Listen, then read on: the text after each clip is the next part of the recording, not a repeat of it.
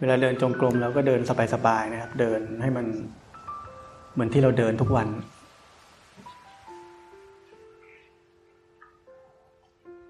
ไม่ต้องเร็วแต่ไม่ต้องช้า เดินเป็นธรรมชาติ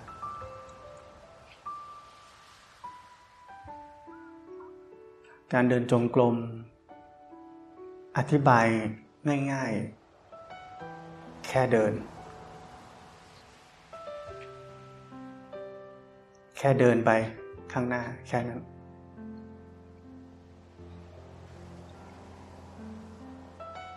แต่เป็นการเดิน ที่รู้เนื้อรู้ตัว รู้สึกถึงความมีอยู่ของร่างกายของการเคลื่อนไหวของไอ้ก้อนนี้ ที่มันเคลื่อนไหวอยู่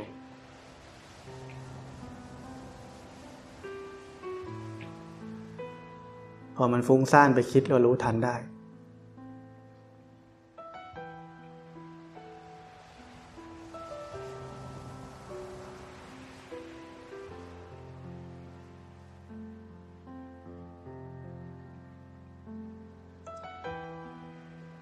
ให้การเดินของเรานี้มันมีความรู้สึกสดใหม่ สดชื่น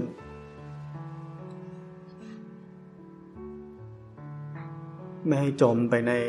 ความเสื่องซึม ให้มันตื่นเข้าไว้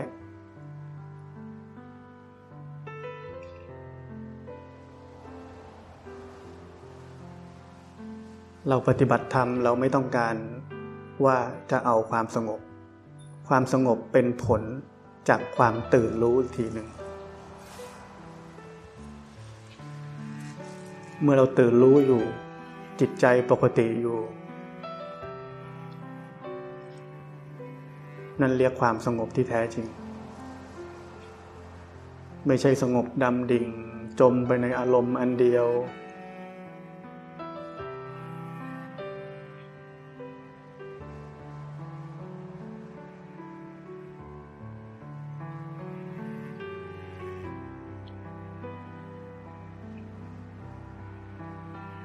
เวลาเดินจงกรมหรือนั่งสมาธิ ถ้ามันเริ่มเสื่องซึม ให้เรายิ้มกับตัวเองบ้าง ยิ้มหวานๆกับตัวเองสักที มันจะสดชื่นขึ้นมาเลย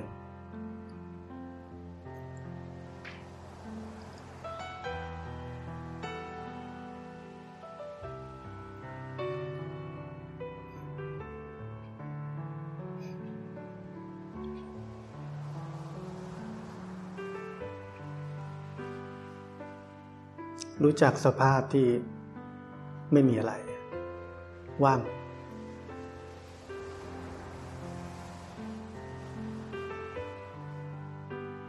มีแค่รู้สึก มีแค่รู้สึกของการเคลื่อนไหว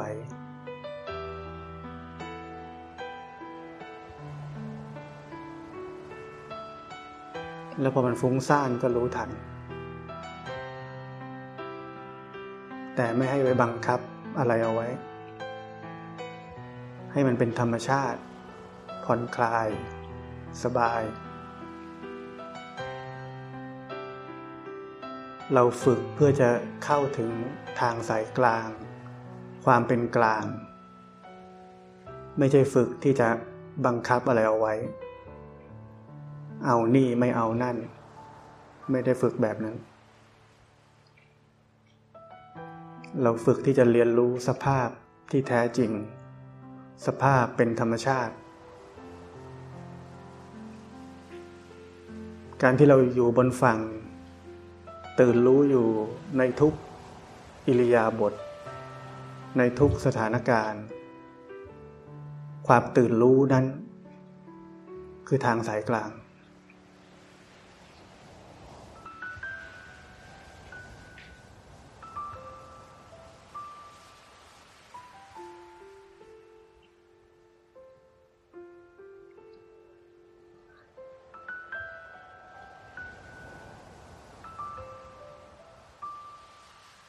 คนไหนที่ฟุ้งซ่าน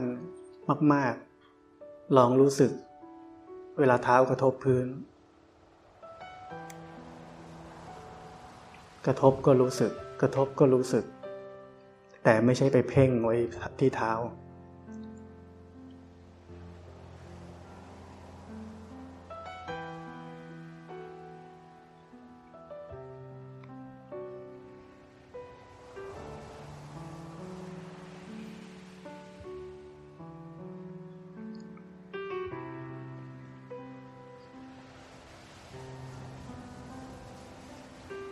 การปฏิบัติธรรม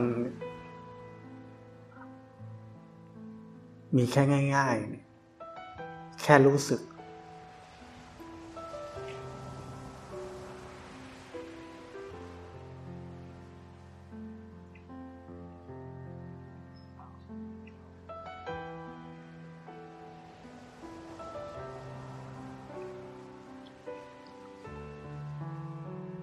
สังเกตเวลาแค่รู้สึก ไม่มีอะไรเลย สมมุติความหมาย ความปรุงแต่งทั้งหลาย มันหายไปเอง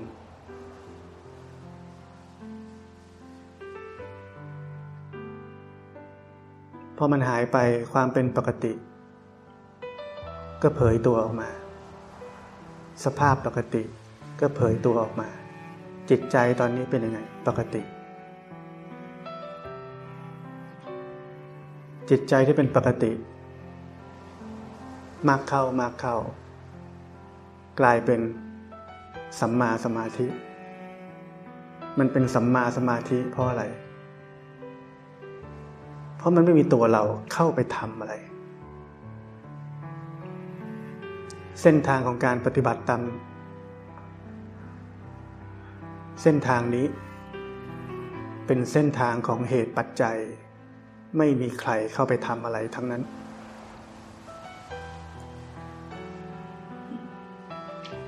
ถ้ามีใครเข้าไปทำอะไรให้มันได้อะไรนั่นเป็นเส้นทางของอัตตา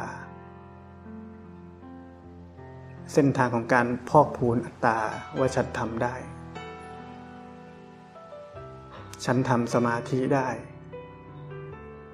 ฉันทำฌานได้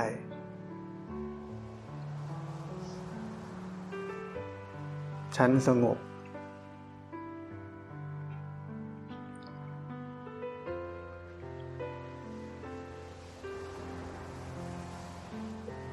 เพราะนั้นเราต้องสร้างเหตุปัจจัยให้ถูก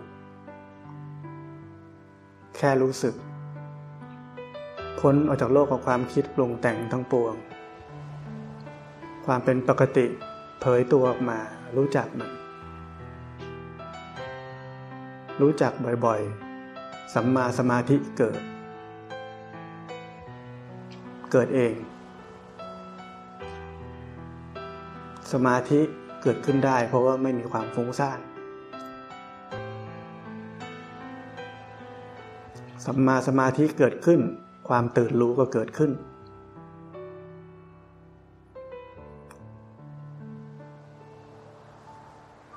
ความเป็นพุทธะก็เกิดขึ้น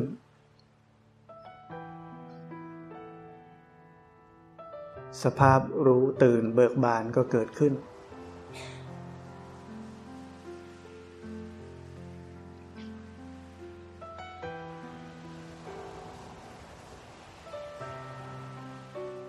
ทีนี้อะไรผ่านมาผ่านไป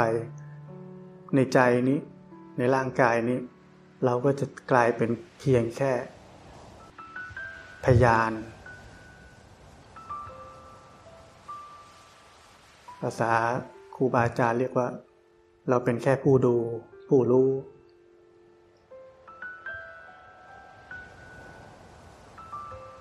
มันเป็นเอง เราไม่ใช่ไปสร้าง เราไม่ใช่ไปสร้างผู้รู้ผู้ดูอะไรเราไม่ได้ไปสร้างอะไร มันเป็นเอง พอมันเป็นเองก็ไม่มีใครเป็นเจ้าของสภาพต่าง แม้กระทั่งสภาพของการเป็นผู้รู้ผู้ดูก็ไม่มีใครเป็นเจ้าของ เพราะในความเป็นจริงมันไม่มีผู้ มันเป็นแค่กิริยา รู้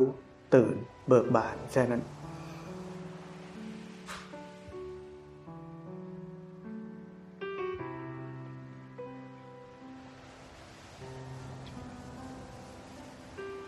พอเราตื่นขึ้นมา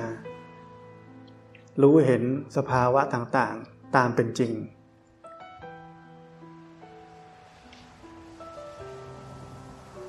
มันก็เข้าใจโลกได้ว่าโลกนี้ก็เป็นแบบนี้ ไม่เที่ยงเป็นทุกข์เป็นอนัตตา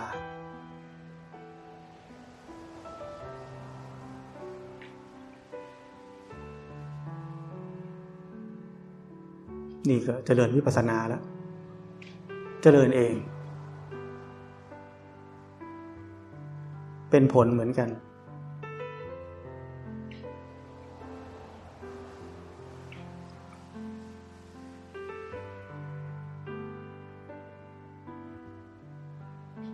เจริญไปเรื่อย ๆ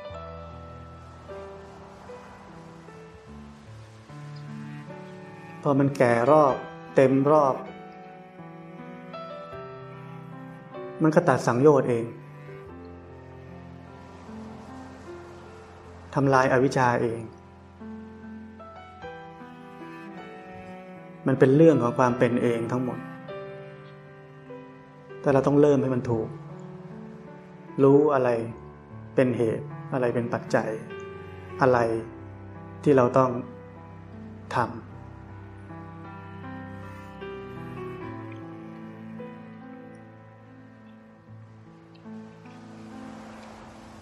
จะเห็นได้ว่าทุกคนฟังคลิปผมมาก จะต้องเข้าใจว่าสิ่งที่ผมเน้นย้ำมากที่สุดคือสภาพปกติที่มีอยู่แล้วในใจทุกคน เรามีมันบ่อยได้แค่ไหน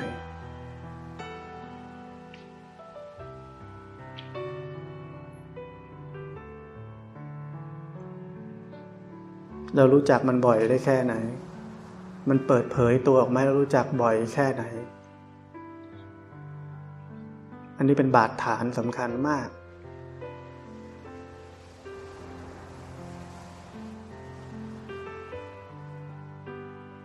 เพราะเป็นบาดฐานของสัมมาสมาธิ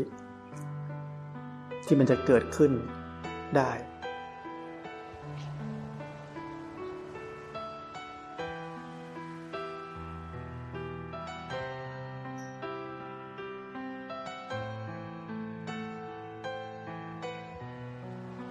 อย่างที่ผมบอกว่าการปฏิบัติที่ผมสอนทุกคน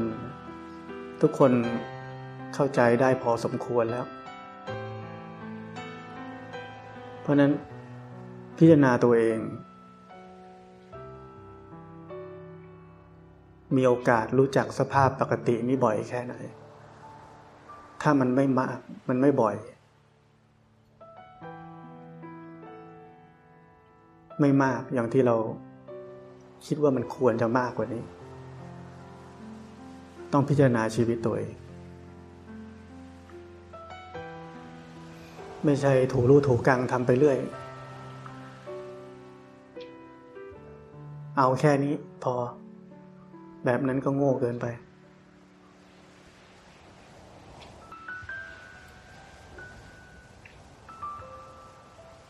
เรารู้วิธีปฏิบัติที่ถูกแล้วเราต้องมีเวลาให้กับมันด้วย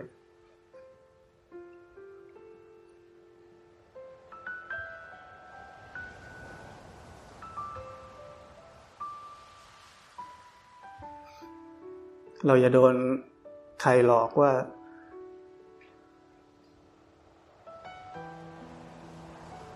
ปฏิบัติไปทำงานไป ที่ผมเคยบอกว่า มันได้ไหมมันก็ได้ แต่เราหวังแค่ไหน ถ้าเราหวังแค่เอาแค่ปฏิบัติไปทำงานไป เราก็พอแล้วก็โอเคก็แค่นั้นก็ได้ แต่ถ้า เราหวังถึงความบรรลุธรรมนความพ้นทุกข์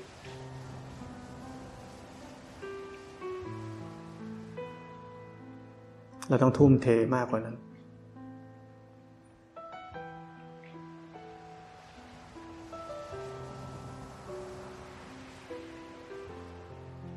อย่าให้คนในโลก คนที่มีมิจฉาทิฏฐิ ซึ่งอาจจะเป็นคนที่เรารัก มาชุดล้างเราเอาไว้ เราจะโง่เหมือนกันตลอดชีวิตไม่ได้ มันต้องมีคนหนึ่งฉลาดขึ้นมาก่อนไม่งั้นก็เตียอุ้มค่อมลงนรกกันไปหมด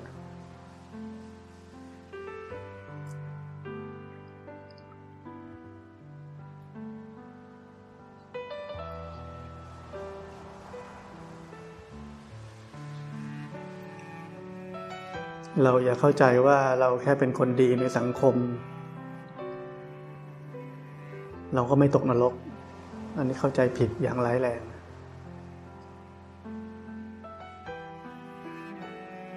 นักปฏิบัติธรรมนี่แหละ ตัวดี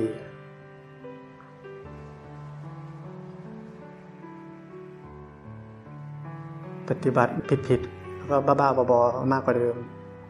โกรธหนักกว่าเดิม โทสะหนักกว่าเดิม เห็นคนอื่นไม่ดีหมดกูดีอยู่คนเดียวอย่างนี้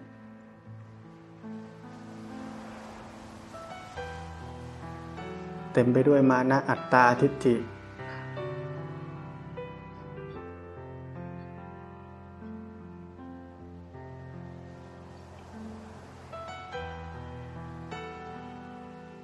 เพราะฉะนั้นทุกคนจะต้องไปให้ถึงความเป็นโสดาบัน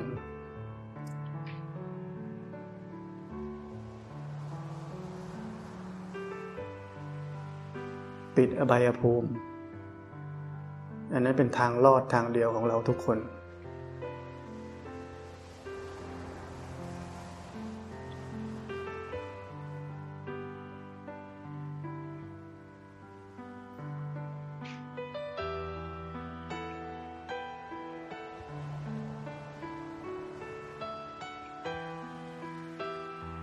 มีเป้าหมาย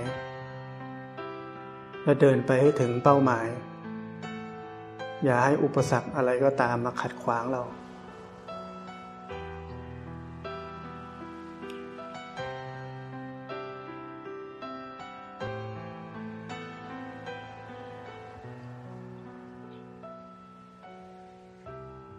ไม่มีหน้าที่ยอมแพ้อุปสรรค มีหน้าที่ใช้ปัญญา ใช้ความเด็ดเดี่ยว ที่จะนำพาชีวิตเรา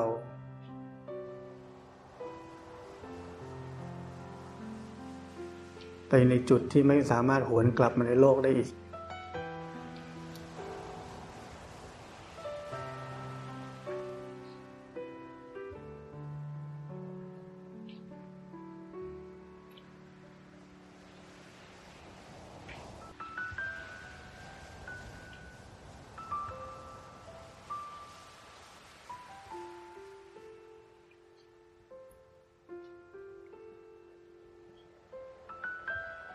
การปฏิบัติธรรมนี่เป็นการขัดเกลา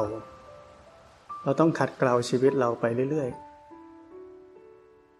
ๆ คนไหนเป็นโสดาบันแล้วก็ต้องขัดเกลาชีวิตตัวเองต่อเหมือนกัน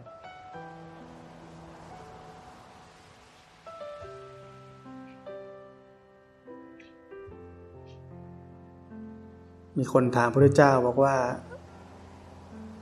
ท่านข้าม โอคะ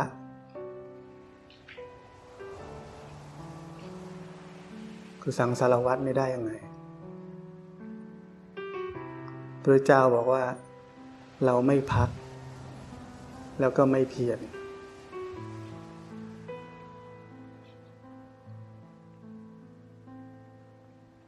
ไม่พักคือว่าเราไม่เลิก ไม่เพียรนี่คือว่า เราไม่ใช่ตั้งใจ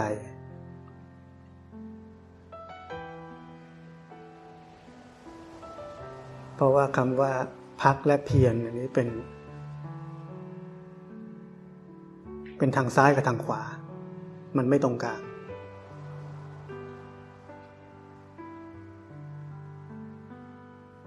ไม่พักไม่เพียรคำที่ ให้ความหมายตรงกลางก็คือคำว่าหน้าที่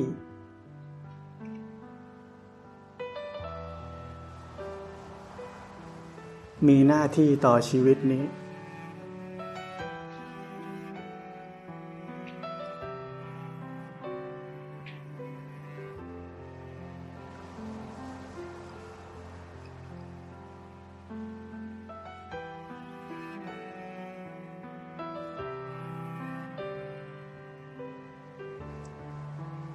ตราบใดที่ยังไม่หมดกิเลสยังมีหน้าที่ต่อชีวิตนี้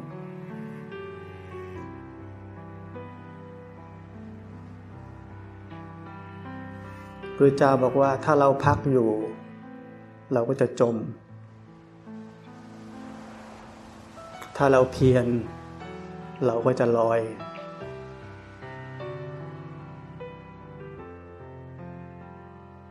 มันจะสังเกตว่าคนตั้งใจมากๆเป็นไง เครียด เพ่ง เอาจริงเอาจัง ชีวิตเริ่มผิดเพี้ยน ความผิดปกติเริ่มคลืบคลานเข้ามา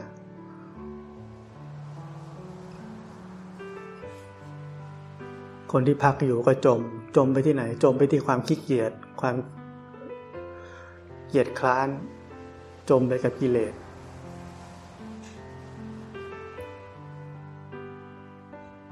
เพราะนั้นไม่พักไม่เพียรคือเป็นกิริยาอะไร รู้ รู้อย่างที่มันเป็น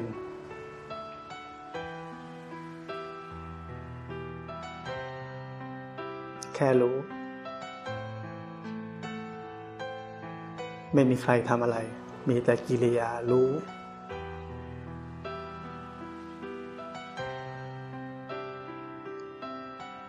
ไม่มีเป้าหมายด้วยว่าต้องรู้ให้มาก รู้ให้น้อย รู้ไม่มี มีแค่รู้ รู้แค่ไหนแค่นั้น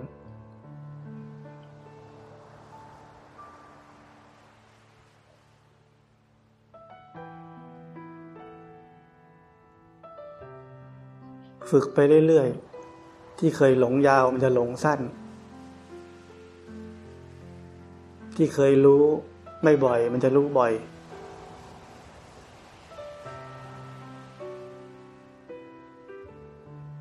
ที่ไม่เคยปกติเลยมันจะค่อยๆเริ่มปกติมากขึ้น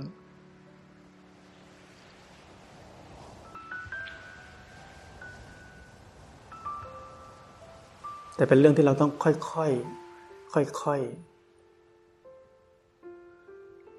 ให้ธรรมชาติทำหน้าที่ของมันเอง เราแค่สร้างเหตุปัจจัย ใช้ชีวิตให้ถูกต้อง หน้าที่เรามีนิดเดียว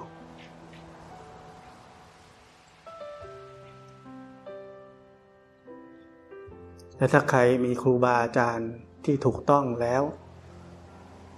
ก็ต้องจำเอาไว้ ชีวิตไม่ใช่ของเราอีกต่อไป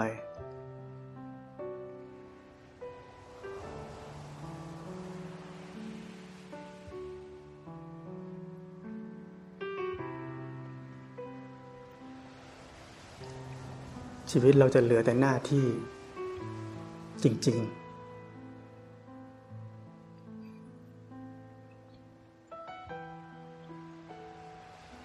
ไม่ใช่ชีวิตตามความอยาก ตามความคิดความเชื่อของตัวเอง เหมือนในอดีตที่เราเคยเป็นมาตลอดชีวิต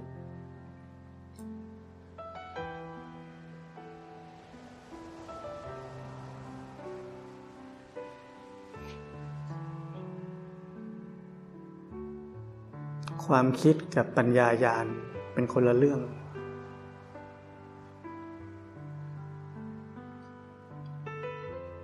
ถ้าเรายังไม่มีปัญญายาณของตัวเอง เราต้องอาศัยครูบาอาจารย์ก่อน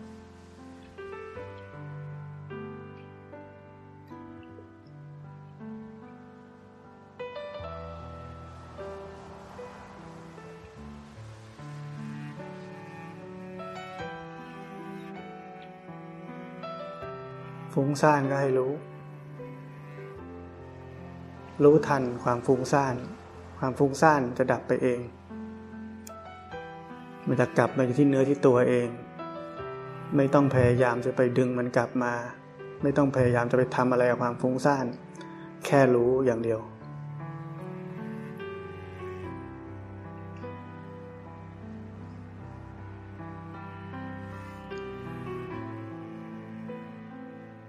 ใครใครเดินแล้วซึมอันนี้ต้องรู้ ให้มันสดชื่น สดใหม่ หายใจเข้าลึกๆ ลืมตากว้างๆ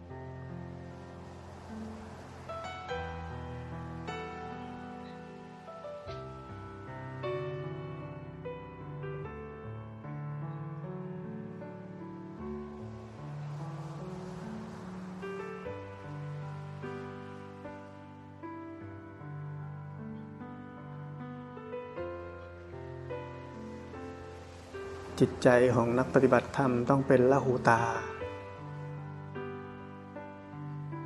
อ่อนโยนควรค่าแก่การงาน อ่อนโยนไม่ใช่อ่อนแอ อ่อนโยนแต่แข็งแกร่ง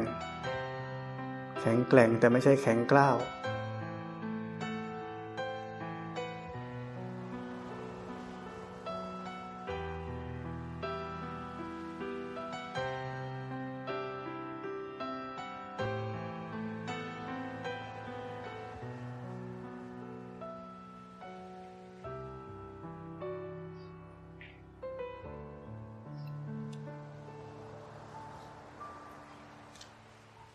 แวกให้รู้ว่าวอกแวก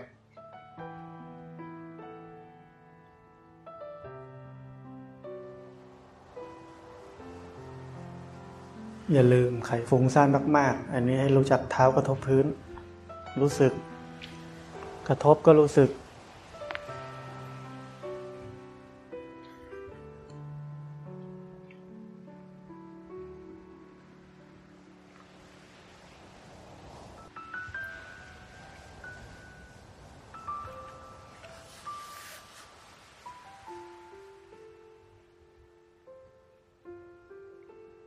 แค่รู้สึก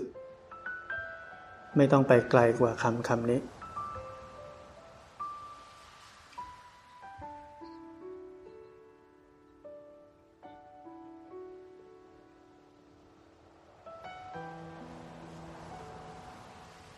ถ้าเราแค่รู้สึกการเดินของเรานี่จะไม่มีอาการเบื่อ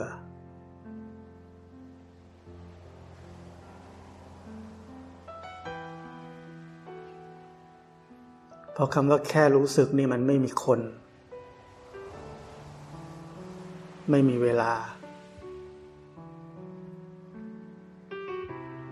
เราแค่รู้สึกกับแต่ละขณะ ขณะตรงหน้า แล้วก็ผ่านไป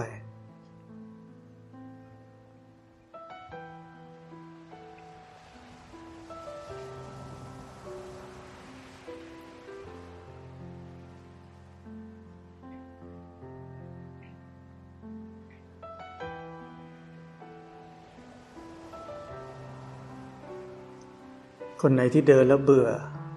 ให้สังเกตว่าเราชอบคิดไปข้างหน้ากับคิดไปข้างหลัง เราทำแค่สองอย่าง คิดอดีตกับคิดอนาคต เราไม่ได้อยู่ ตรงนี้ ตอนนี้ ขณะนี้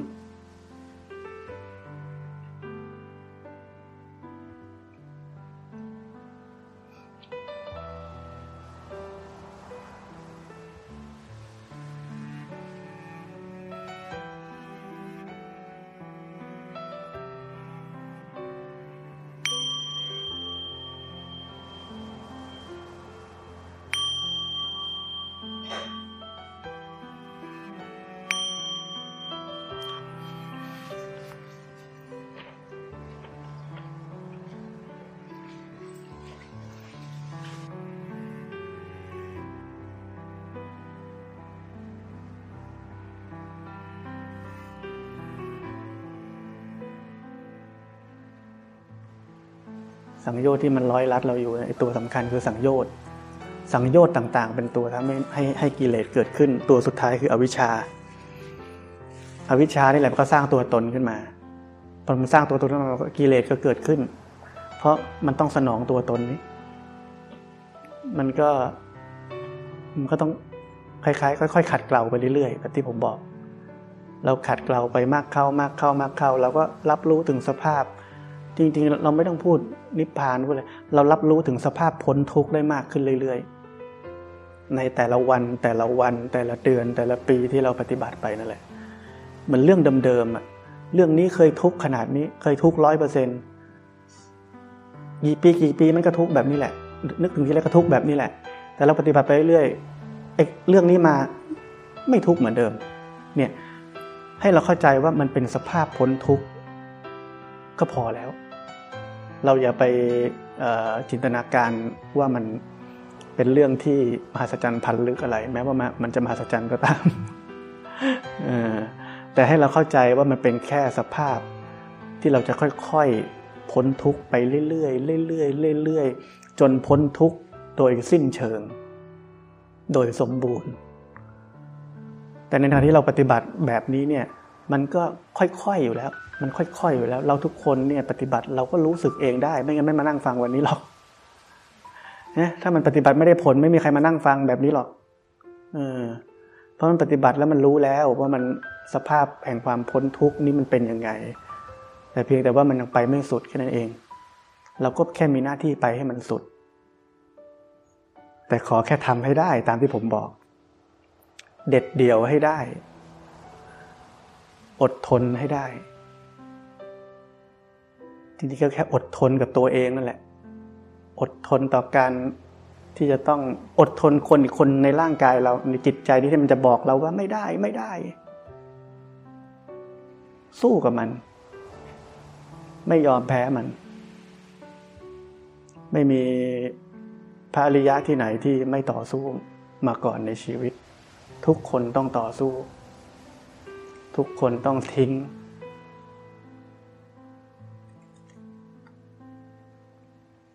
สิ้นโลกเหลือธรรม แล้วพอถึงธรรมเราจะอยู่กับโลกได้ แต่เราจะรู้จักอยู่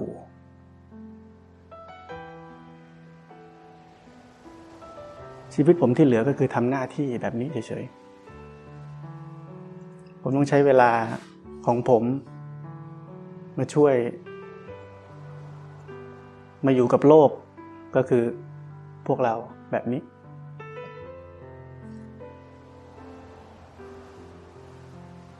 เมื่อเราเริ่มปฏิบัติธรรม จนสุดท้าย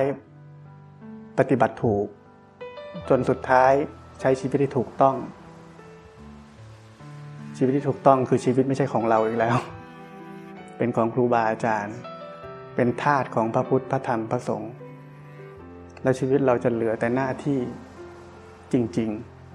ๆ เพราะชีวิตจะไม่เป็นไปตามความอยาก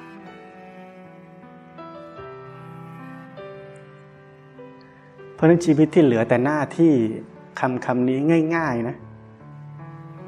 แต่สำคัญมาก ชีวิตที่เหลือแต่หน้าที่เป็นชีวิตที่ไม่เป็นไปตามความอยาก ความเชื่อของตัวเอง มีแค่หน้าที่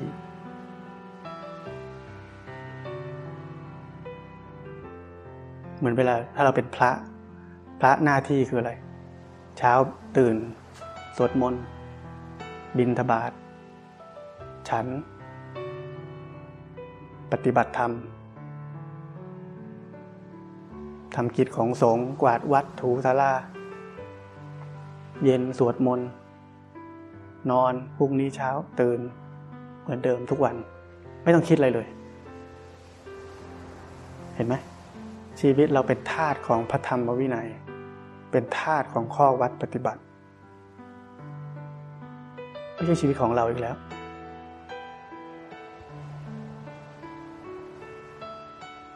การเป็นพระมันก็เลยเข้าสู่ความเป็นกลางอย่างรวดเร็ว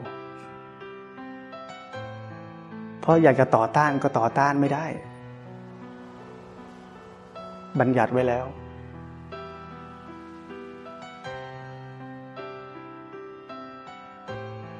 เพราะนั้นเราเป็นคารวาสโครงสร้างแบบนี้มันให้กำลังเรามาก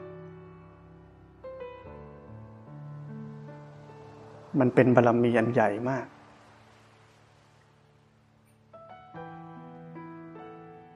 ซึ่งเราทุกคนก็ควรที่จะนำโครงสร้างแบบนี้ไปใช้กับชีวิตการปฏิบัติของเราเหมือนกัน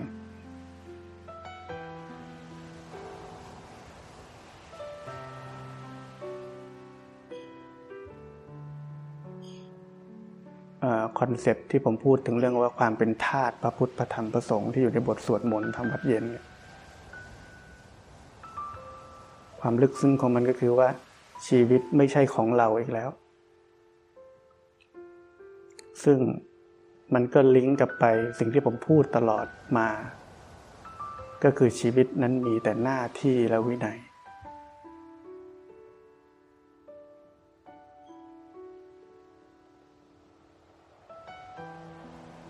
อย่างที่ผมบอกว่าผมมีกัลยาณมิตรคนเดียวคือหลวงพ่อตอนนั้น ให้ผมไปทำอะไรผมก็ทำ สงสัยไหมก็สงสัยเหมือนกันนะไม่อยากไหมก็ไม่อยากก็มี ขี้เกียจก็มี เป็นเรื่องยากก็มี แต่ก็ทำนั่นแหละ แล้วจิตใจเรามันก็แกว่าเป็นกลางต่อหน้าที่ใด ๆ ที่ท่านให้ทำเพราะนั้นการมีครูบาอาจารย์ ที่ถูกต้องสำคัญมากพระเจ้าเลยบอกเราว่าสารณะอื่นไม่มี พุทธศาสนิกชนเรามีพระพุทธพระธรรมพระสงฆ์เป็นสารณะเป็นที่พึ่งที่พึ่งแห่งเดียว เนี่ยพูดพูดในหลายมุมมาก เราต้องเข้าใจให้มันลึกซึ้งสิ่งสิ่งที่พระเจ้าฝากคำสอนเอาไว้ เรามีที่พึ่งอันเดียว เพราะนั้นเราต้องหาที่พึ่งนั้นให้ได้ แล้วก็ทำตามที่พึ่งนั้น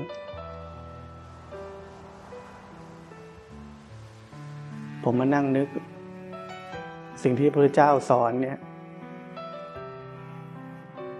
มันง่ายๆอะเหมือนการปฏิบัติที่ผมบอกว่ามันง่าย ๆ แต่เรามองข้ามกัน เรามองข้ามกันไป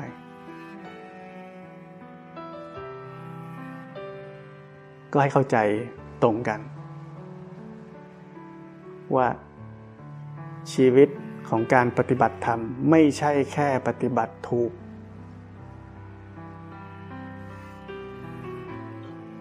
ไปให้มากกว่านั้น ไปให้ไกลกว่านั้น เข้าใจชีวิตให้มันลึกซึ้งกว่านั้น แล้วมันจะเป็นบารมีส่งผลให้ความสำเร็จที่เราหวังไว้เนี่ยมันเกิดขึ้นได้ อย่ายอมแพ้ต่อสมมุติในโลก อย่ายอมแพ้กับมิจฉาทิฏฐิของตัวเอง อย่ายอมแพ้กับความเชื่อ ที่คนอื่น จะยัดใส่หัวสมองเรา อย่ายอมแพ้ต่อความมืดสีขาว อดทน ไปข้างหน้า เราต้องไปข้างหน้าเรื่อยๆ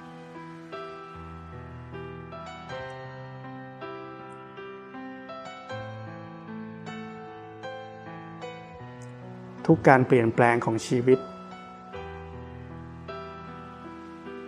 จะต้องมีความกระเพื่อมหวั่นไหว มีความกระทบกระเทือน คนรอบข้าง คนที่เรารัก ลูกน้อง ลูกพี่เจ้านาย ลูกหลานเลนหลน ทุกความเปลี่ยนแปลงไม่ว่าจะใหญ่หรือเล็กล้วนมีผลกระทบทั้งสิ้น ห้ามคิดว่าเราจะไปทางนี้โดยที่ไม่มีการกระทบกระเทือนใครเลย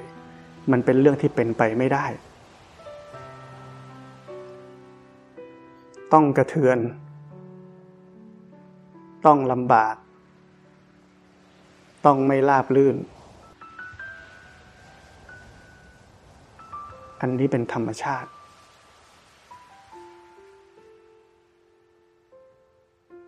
เมื่อมีความเปลี่ยนแปลงเกิดขึ้น มันก็ต้องมีความเปลี่ยนแปลงเกิดขึ้น เกิดขึ้น เกิดขึ้น เกิดขึ้น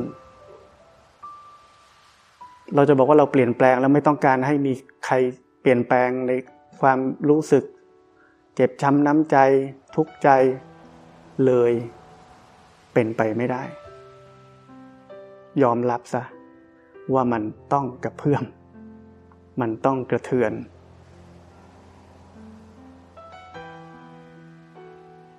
มองโลกตามเป็นจริง ไม่ใช่มองโลกตามความดี เห็นตามเป็นจริงว่ามันต้องเป็นแบบนี้ ผมมาถึงวันนี้ไม่ใช่ง่ายๆเหมือนกัน ต้องเด็ดเดี่ยว กระเทือน กระเพื่อม ถ้าวันนั้นผมไม่ตัดสินใจ ไม่มีผมวันนี้ แม่ผมไม่ได้มาวันนี้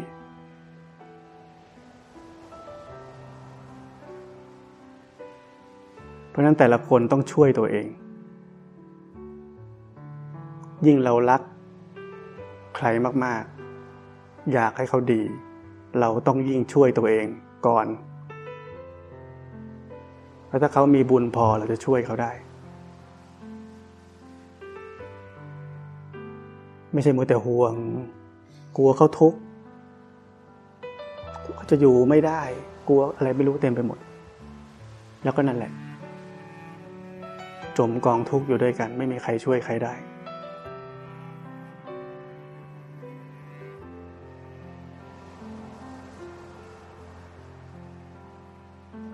อยู่ง่ายๆ ใช้ชีวิตพอเพียงวิเวกสันโดษ ใช้ชีวิตที่เกื้อกูล ต่อการปฏิบัติธรรม เกื้อกูล ซึ่งกันและกัน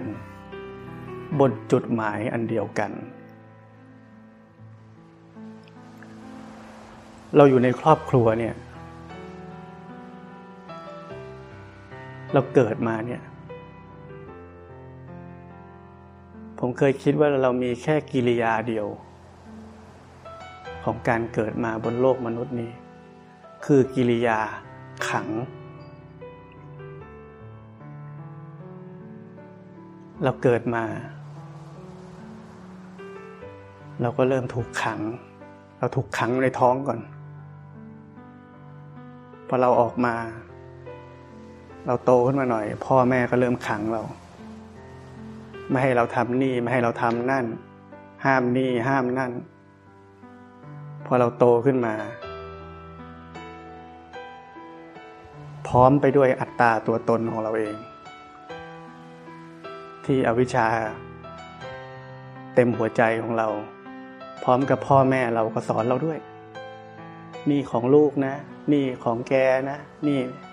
สอนความเป็นเจ้าของให้เราเรียบร้อยเลย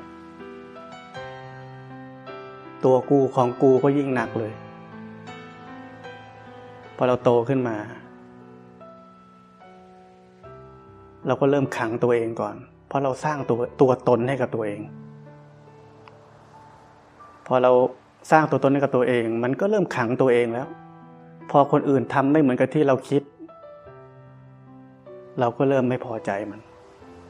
เพราะเราคิดว่าตัวกูนี่แหละถูก พอเราโตขึ้นเรามีแฟน เราก็เริ่มขังแฟนเรา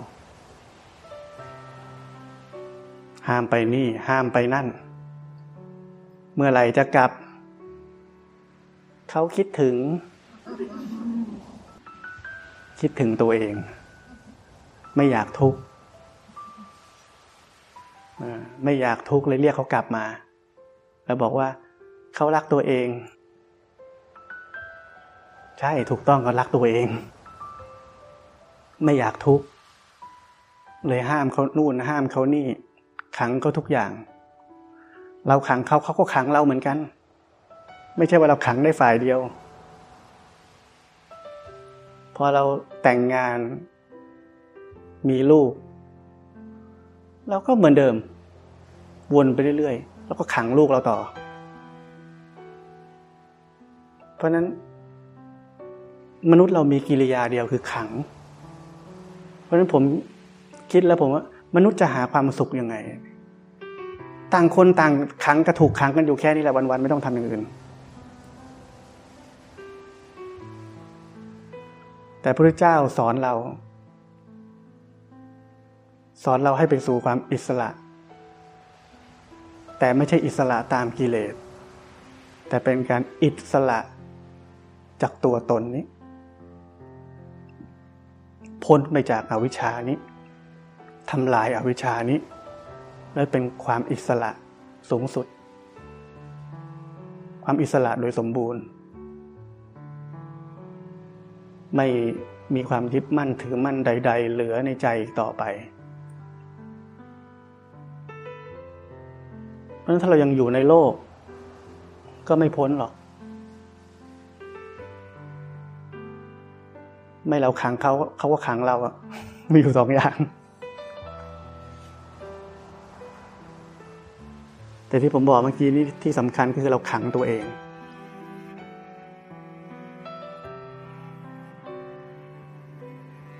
เราเริ่มจากการขังตัวเองก่อน แล้ววันนี้สิ่งที่ผมบอกว่าให้ไปไกลกว่าการปฏิบัติธรรมที่ถูกต้อง ผมกำลังให้ทุกคนเลิกขังตัวเอง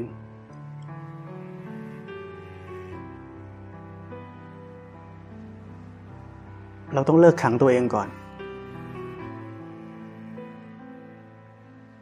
ความอิสระถึงจะเกิดขึ้นได้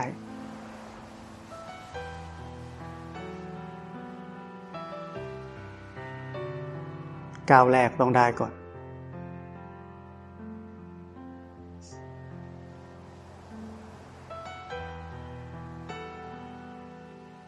พวกเราเป็นคารวาสถ้าเราบังคับตัวเองได้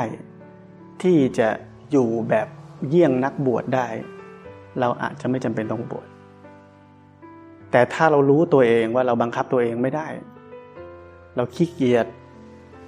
เรามีห่วงพันธะทางโลกมาก ถ้าเราอยู่ในโลกด้วยความเป็นสมมุติเดิมเนี่ยโลกจะลากเรากลับไป เราต้องบวชมันอยู่ที่เราเข้มแข็งขนาดไหน ที่ผมบอกเราเด็ดเดี่ยวขนาดไหน สมัยที่ผมออกมานี่ผมไม่ติดต่อใครเลย ไม่คุยกับใครเลย ถ้าเราเด็ดเดี่ยวได้ อยู่วิเวกสันโดษได้ หรือว่าอยู่เยี่ยงนักบวชได้ ไม่ต้องบวชก็ได้